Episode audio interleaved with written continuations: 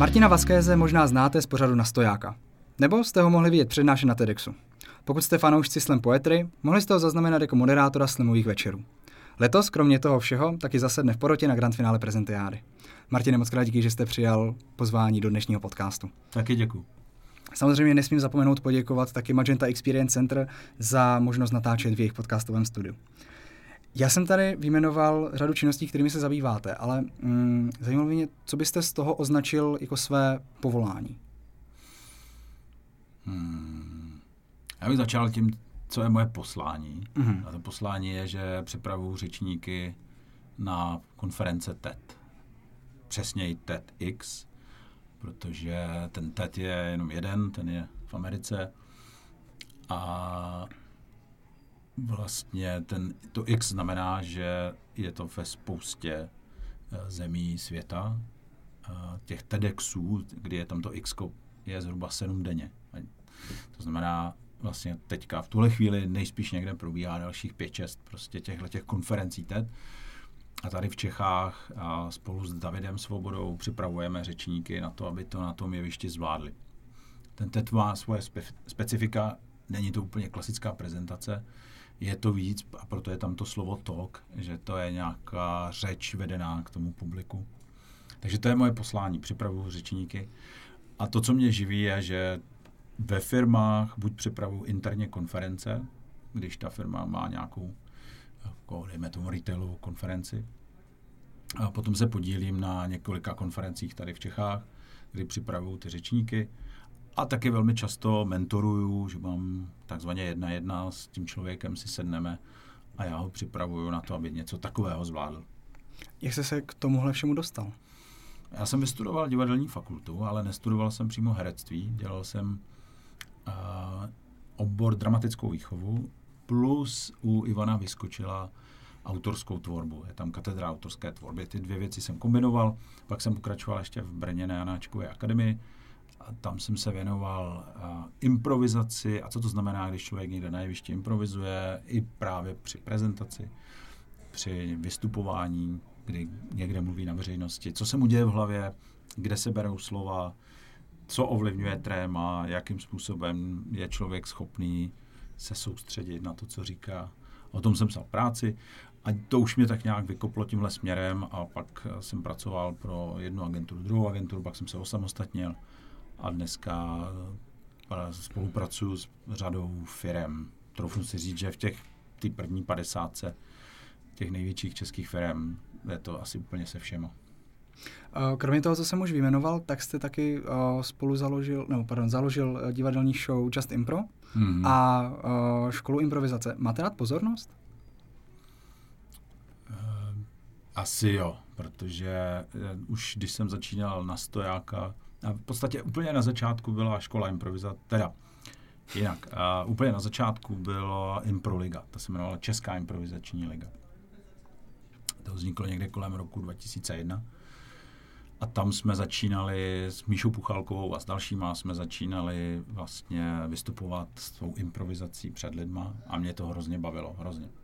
Pak někdy 2004 se objevilo na stojáka, jestli si to dobře pamatuju, pak se objevilo slam poetry a všechny tyhle ty obory nebyly klasické divadlo. To znamená, člověk tam vystupoval do jisté míry sám za sebe, a to mě vždycky zajímalo mnohem víc než hraní v tom klasickém slova smyslu na zkoušené divadlo.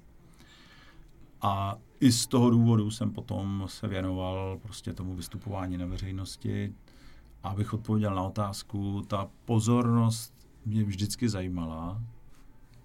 Ať v tom i dobrém, i špatném, v tom smyslu, že někdy prostě člověk uh, nastali, se dostal do těch momentů trapnosti a nevěděl a vlastně my jsme to vždycky říkali, že jako schoří na tom jevišti, protože a třeba máte nějaký dobrý nápad, který se napíšete a pak přijdete před lidi a oni se tomu nikdo nesměje.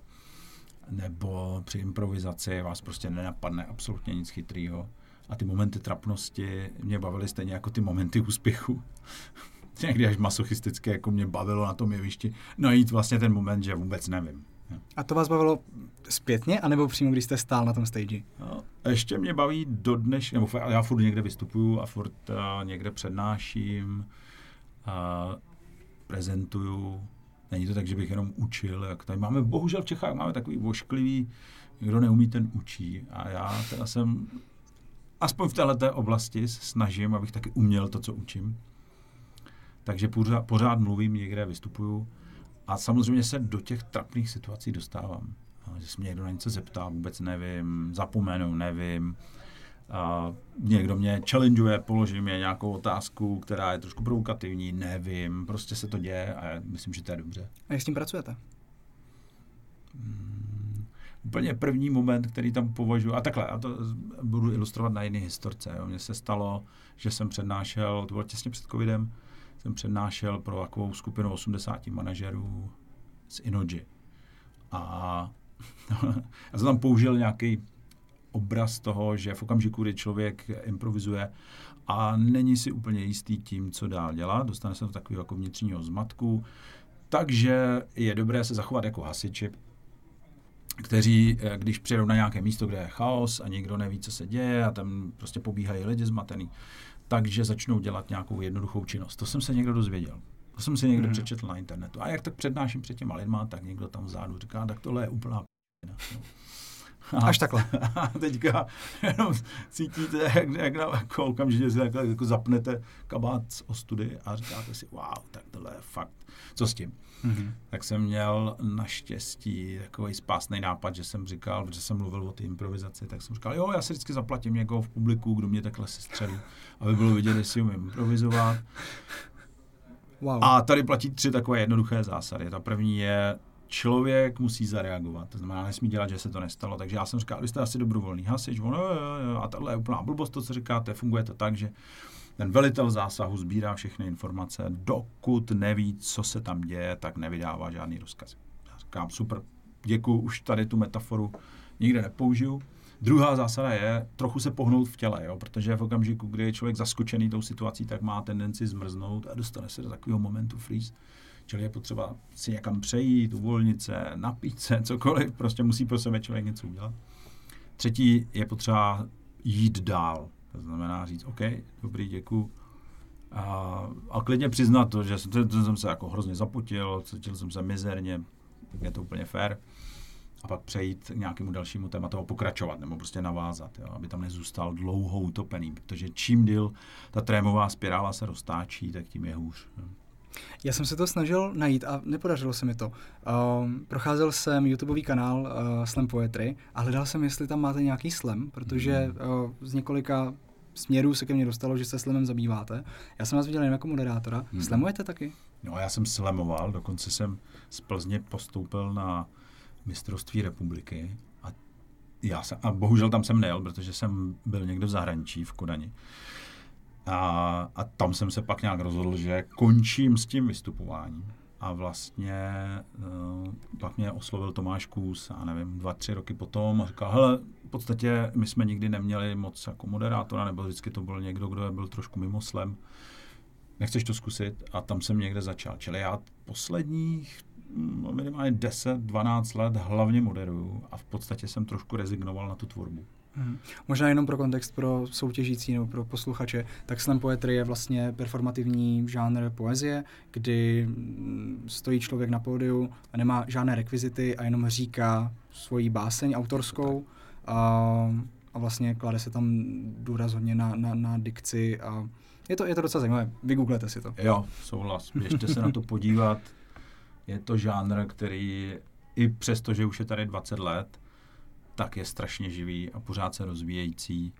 A mimochodem uh, pravidelně se naši kluci, i holky, uh, abych se teďka nikoho nedotkl, ale holky zatím nepostoupil, zatím vlastně nevyhrála. Takže bohužel, pokud jste žena, tak do moc doporučuji se zúčastnit slam poetry, protože ještě nemáme žádnou mistrini republiky hmm. za těch 20 let, což je hrozná škoda. Znáte Mango? Jasně. Tak ta nám porotovala uh, na loňské prezenty. Jasně, jasně, ta je skvělá. Eh, je to trochu daný těm, a teďka, abych jako se ponořil lehonce do toho genderu, je to daný tím, že pro muže je nějak jednodušší ustát ten tlak na tom pódiu. Tím neříkám, že by ženy vůbec nebyly kreativní. Dokonce si myslím, že přichází jako mnohem zajímavějšími metaforami, ale ta performance, která v tom slam poetry je obsažená, je tam vlastně hodně důležitá. A tady vidím, že pro ty ženy je to složitý. Takže zatím nej, nejdál se zúčastní, myslím, že Karin skončila na druhém místě, někdo takhle. Jasně. Co vás vedlo k tomu založit projekty Just Impro a školu improvizace? My jsme s tou uh, improvizací někdy v tom roce 2020 kterou teďka, to je to důležitý fakt říct, to nejsou naše nápady. My jsme v drtivou většinu cvičení, her, toho, jak to má vypadat, jsme importovali. Jo. Protože ta věc se tady rozvíjí od 70. let, nejprve v Británii, pak se to přesunulo do Kanady, pak z Kanady do Francie, kde tomu jako propadly fakt tisíce lidí. Vznikla tam taková liga v improvizaci a naše kolegyně Míša Puchalková byla na, č, na teďka nevím kolik let, ale byla řadu let v Marseille, vrátila se úplně nadšená, říkala, hele, tam se dějou takovýhle zápasy improvizační, má to svoje pravidla, má to svůj trénink, má to rozhočího, který to nějak řídí a všichni na to koukali. My jsme tady znali Duška, znali jsme tady Boskovce Vericha, nějakou kontaktní improvizaci, taneční improvizaci a tohle to bylo jako úplně, wow, kde se to vzalo, jo. No a takže od toho roku, dejme tomu 2020, teda eh, od roku 2020, tak jako 2000, se tady začala rozvíjet improvizace, která byla prostě postavena na tom tréninku do té doby bych řekl, že protože já jsem začal s improvizací někdy v roce 97, ještě s mým kolegou Pepou Rosenem, říkali jsme tomu abiotické divadlo a bylo to takový, že jsme jako šli z bodu nula, nevěděli jsme vůbec, kam to spěje a šlo hlavně o to spolupracovat, ustát ten tlak na tom jevišti, aby člověk jako nepropadl paní, panice, že neví. A tady najednou to mělo metody, najednou to mělo trénink, najednou to mělo nějakou formu, najednou to mělo nějaký výstup. A to si furt myslím, že je hrozně schopná věc. Eh, my jsme tehdy s Justin Pro začali dělat nějakou show, která vycházela tady z těch improvizačních technik a zároveň eh, na základě toho potom někde vznikla v roce 2003 škola improvizace, protože mi došlo, že by se to dalo nabízet pro veřejnost, že by se toho lidi mohli zúčastnit a mohli se na tom učit dovednosti jako komunikace, kreativita, naslouchání, spolupráce, rozvíjení těch nápadů, storytelling – takhle to vzniklo.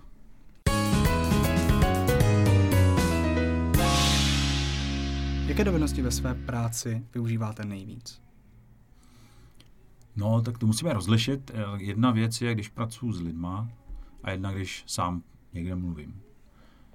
A když mluvím a přednáším, tak je pro mě úplně nejdůležitější relevance. Pochopit, kam jsem to přišel, kdo mě poslouchá, trefit ten já tomu říkám kognitivní rámec, to, jak lidé, kteří to poslouchají, vnímají, udělat pro ně ty informace srozumitelné. Jak říkal Paul Reich, řekně mi to prostě jak šestiletému dítěti, být naprosto srozumitelný. Mít tam momenty, kdy lidi řeknou, wow, tohle jsem nevěděl, to je pro mě něčem nové. Mít tam takové jako aha momenty, kdy řeknou, jo, jo, už chápu, proč to je, chápu, proč to funguje takhle. A zároveň jim dávat něco, nějaké hodnotné know-how, se kterým pak můžou pracovat. To je ta stránka, kdy přednáším a kdy pracuji s lidma, tak je to hodně o pochopení, co ten člověk, který za mnou přišel a chce se v tom prezentování, mluvení na veřejnosti, v public speaking, se chce někam posunout dál. Zrovna dneska jsem mentoroval ještě s mým kolegou Seanem v angličtině jsme mentorovali jednoho manažera, který nejčastěji prezentuje pro board velké firmy.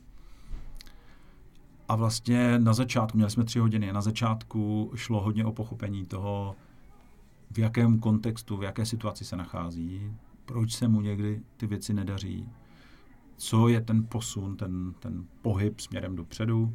A pak jsme trénovali, pak jsme v podstatě hodinu a půl to zkoušeli znovu, znovu a znovu. A ono to funguje trošku podobně, tady ten trénink, jestli si vzpomínáte, jak jste se naučil mluvit. Ne drtivá většina lidí si to nepamatuje, protože jsme se naučili mluvit někdy zhruba kolem druhého až třetího roku, tady někde mezi tím. A tam ta takzvaná deklarativní paměť, to je ta, která ukládá vzpomínky, je spíš potlačená a spíše v popředí ta procedurální paměť, která nás učí chodit, sedět, držet předměty a mluvit. Protože mluvení je dynamický stereotyp.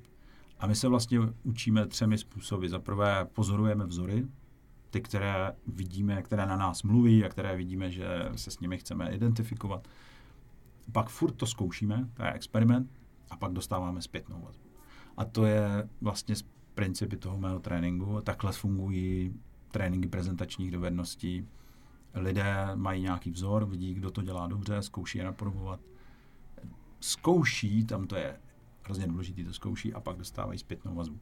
V téhle oblasti se pohybuje i většina sociálních dovedností.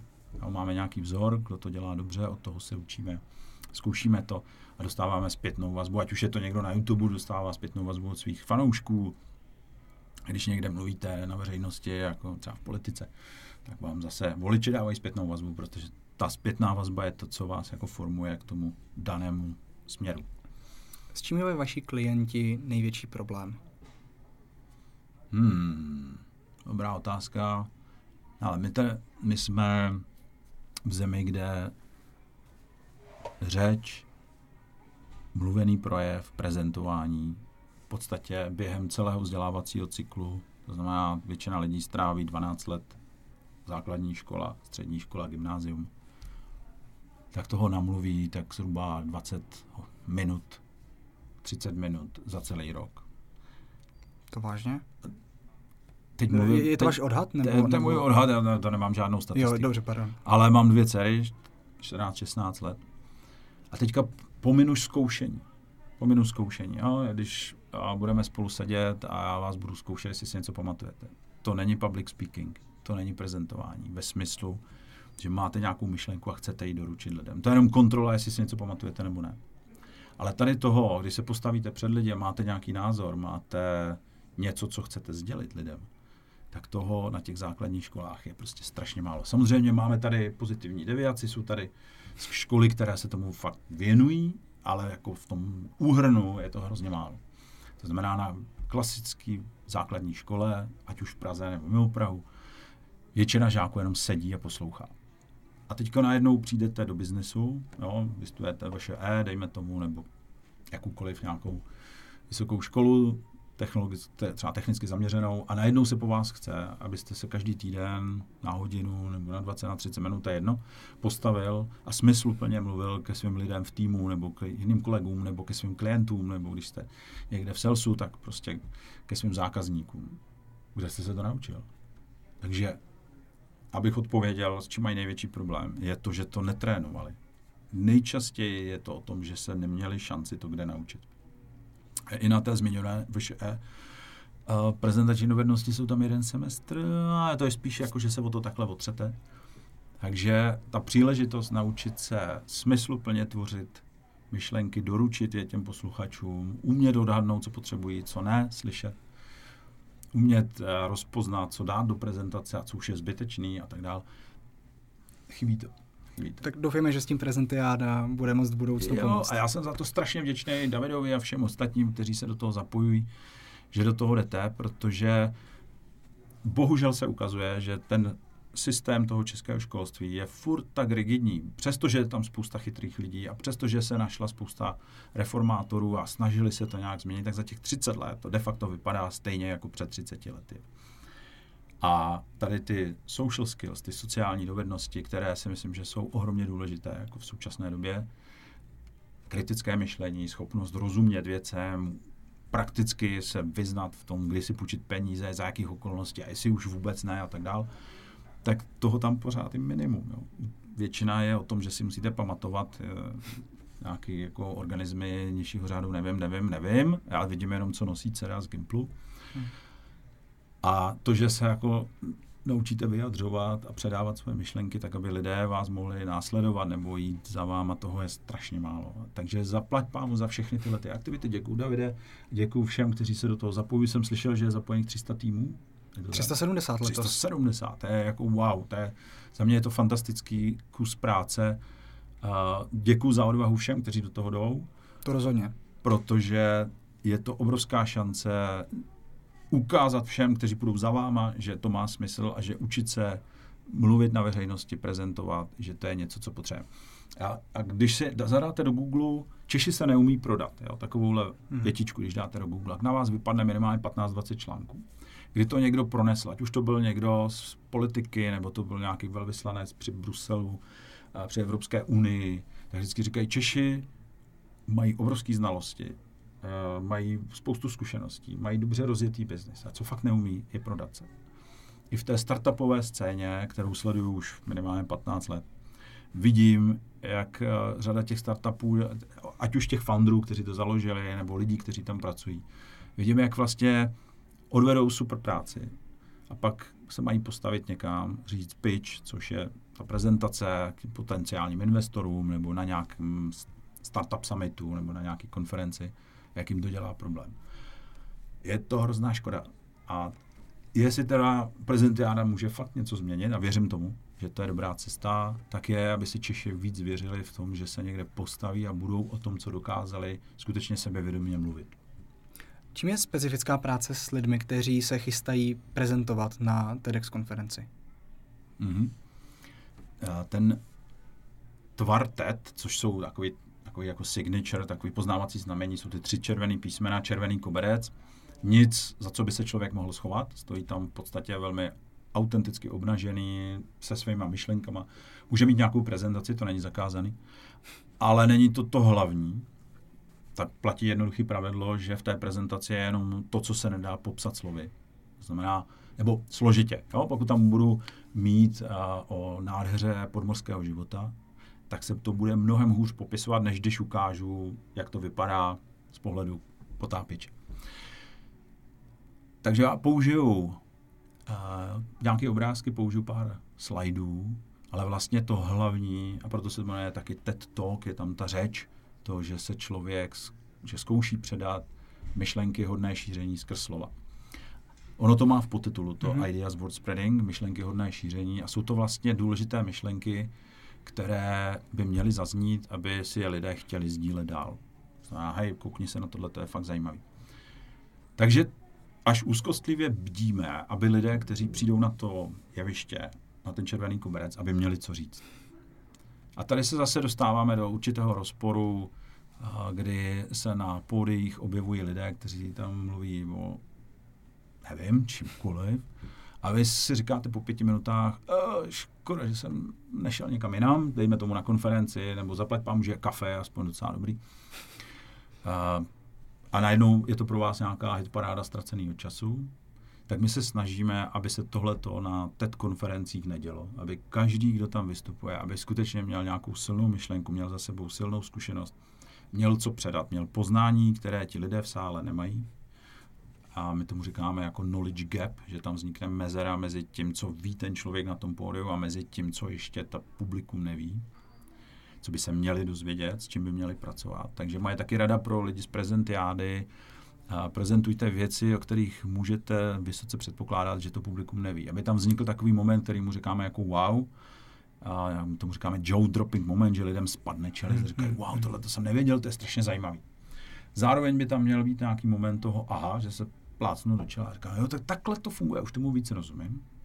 A třetí je, že z toho plyne pro to publikum nebo pro ty lidi v sále nebo potom u toho videa něco poučného. Že si řeknu, jo, jasně, když budu tři minuty denně dělat něco, nebo budu chodit spát od 10 do 6, tak se stane něco, nebo když uh, v oblasti biologie, já nevím, třeba má nějaký jako mikrobiom, který mám ve střevech, který můžu něčím posilovat nebo naopak oslabovat, antibiotiky například a tak, a tak dále a tak dále tak tomu říkáme takeaway, že si člověk z toho něco odnese, nějak to zkvalitní jeho život.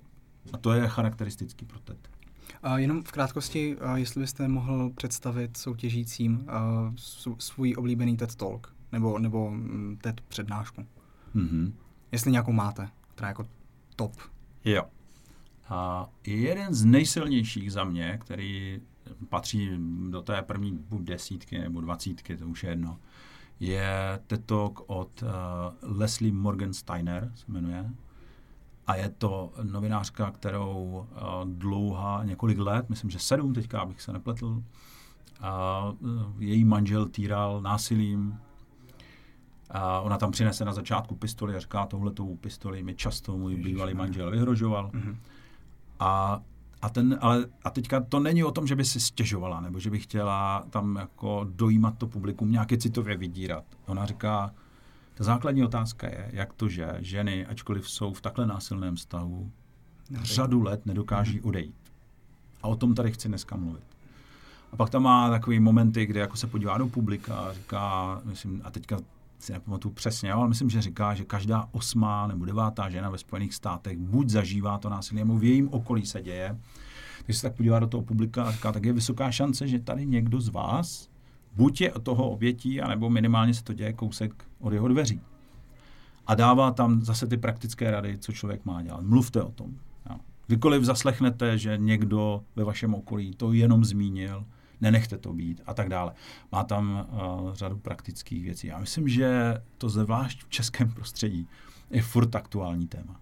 Že násilí, a speciálně po covidu, kdy byla spousta domácností zavřená, my jsme neviděli, co se tam děje, a ani jsme neměli šanci, že to téma je tady furt aktuální. Takže za mě je to jeden z takových hodně silných, inspirativních TED a zároveň perfektně ukazuje, o čem TED je a o čem není.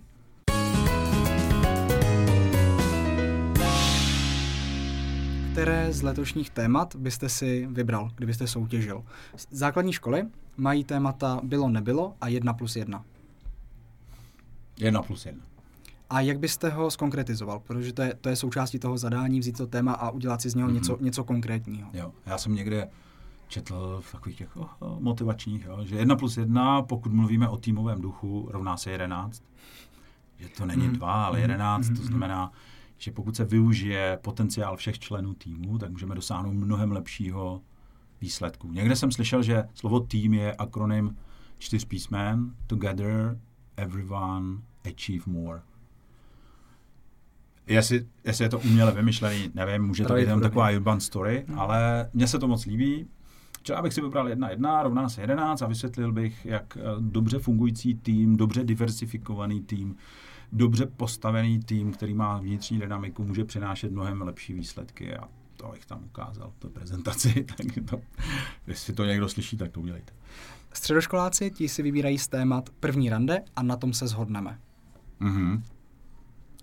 Hmm, já bych si asi vybral to druhé, na tom se shodneme. Myslím, že v současné situaci, ať už na politické úrovni, na společenské, teď mluvím tady o zvyšování, snižování důchodů, a, že ta situace je fakt rozkolísaná, že je spousta témat, že bych si dal jako tohleto, mimochodem Chris Anderson to vždycky nazýval jako through line, hmm. jako nějakou linku, která jde skrz to moje téma. A tohle by mohlo být, to na tom se shodneme a vlastně mluvit o těch problémech, které se dějí mezigeneračně, mezisociálně, máme tady různé oblasti a vyloučené lokality a tak dále. Máme tady různé etnika na území České republiky, máme tady naprosto finančně odlišně situovaný lidi. Já tam vidím obrovský potenciál. Máte nějaký rituál předtím, než jdete mluvit k lidem? Hele, mám, o mám, mám tři. Za prvé být tam včas. Já, já, co mi opravdu dělá zle, je, že začínám, dejme tomu v sedm, někde přednášet a je za pět, sedm a tam ještě nejsem. Průser. Pro mě. Já netvrdím, někteří pro ty to může být stimulační, pro mě je to spíš ohrožující. Za druhé, co vždycky dělám, je, že na začátku navážu kontakt s publikem. Položím otázku, zapojím je nějak, rozesměju je to je takový můj rituál, který není těsně před, ale už je jako součástí té prezentace. A třetí, vždycky mám u sebe vodu. A to je proto, že eh, čas od času si potřebuje člověk odpočinout. A když třeba mluvím dvě hodiny někde, tak si potřebuji vždycky na chvilku odpočinout a to pití vody je taková dobrá příležitost. Jaká byla vaše nejdůležitější prezentace? Wow, jo. Tak to jsem teďka zaskočený. Jo, možná si pamatuju.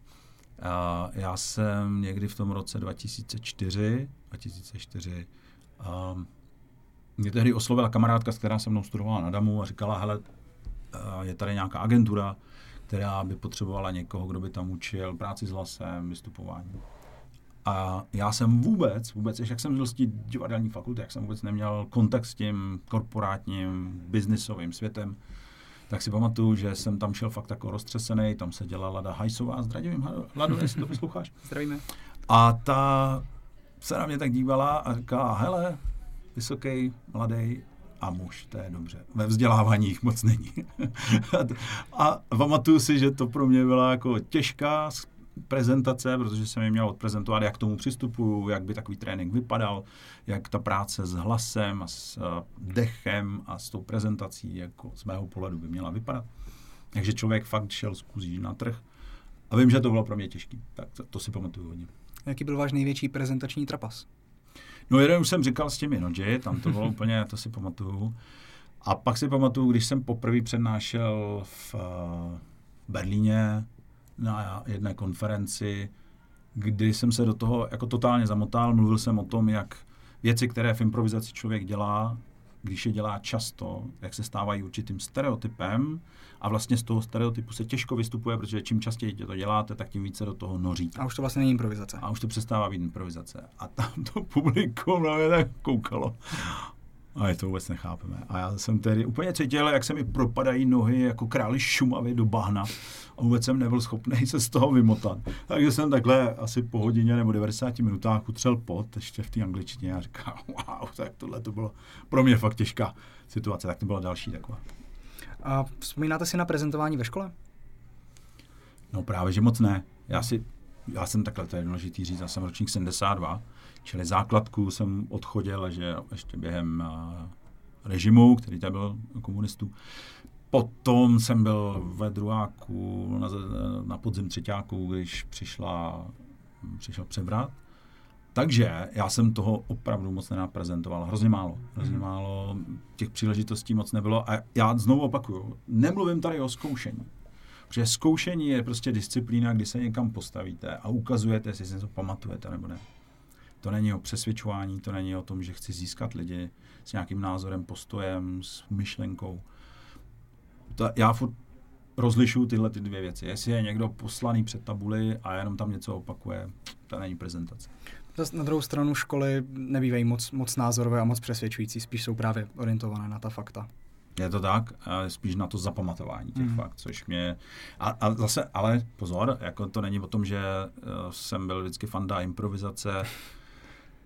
Dneska zrovna, jak jsem zmiňoval ten příklad uh, s tím jedním manažerem, jsme jako fakt hodinu a půl trénovali jednu jedinou prezentaci, aby člověk získal co největší jistotu v tom, co říká aby byl schopný od jedné myšlenky k druhé přejít s nějakou vnitřní, s vnitřním klidem, že ví přesně, co chce říct. A taky, že dostane na to zpětnou vazbu. Takže uh, je potřeba se hodně připravit, je potřeba si pamatovat, co chci říct a zároveň furt tam nechat nějakou volnost, aby to působilo živě. Co byste vzkázal našim soutěžícím?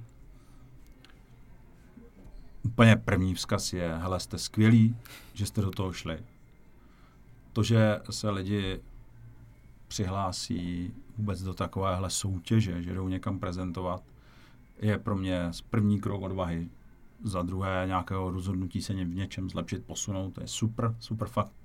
Ohromně to chválím a, a zároveň oceňuji každýho, kdo do toho jde. A jestli chcete vyhrát, tak musíte být ještě o kus lepší než všichni ostatní. Já ty soutěže mám trošku v neoblibě ze dvou důvodů. To první je, že vždycky je víc poražených než těch vítězů. Ale máte první tři stupně a přitom i druhý místo a třetí místo většinou mají trošku hořkost, že nejsou první. Takže já s těma soutěžema jsem tak jako vždycky popotrený. A druhá věc, která vůči těm soutěžím je, že se velmi často, je to vidět i ve sportu, že se připravují na ten jediný okamžik, kdy to pak vyjde nebo nevíde.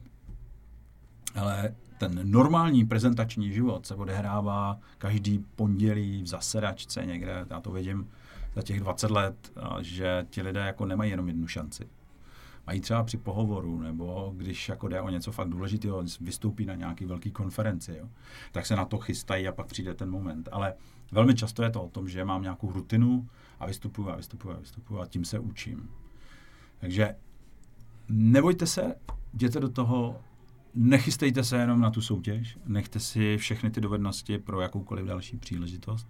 A vy, co vyhrajete, tak vám to přeju. A, a zároveň chci uklidnit všechny, kteří nevyhráli. Hele, nic se neděje. Prostě jdem dál. Martine, já vám moc děkuji za rozhovor. Já taky díky za pozvání.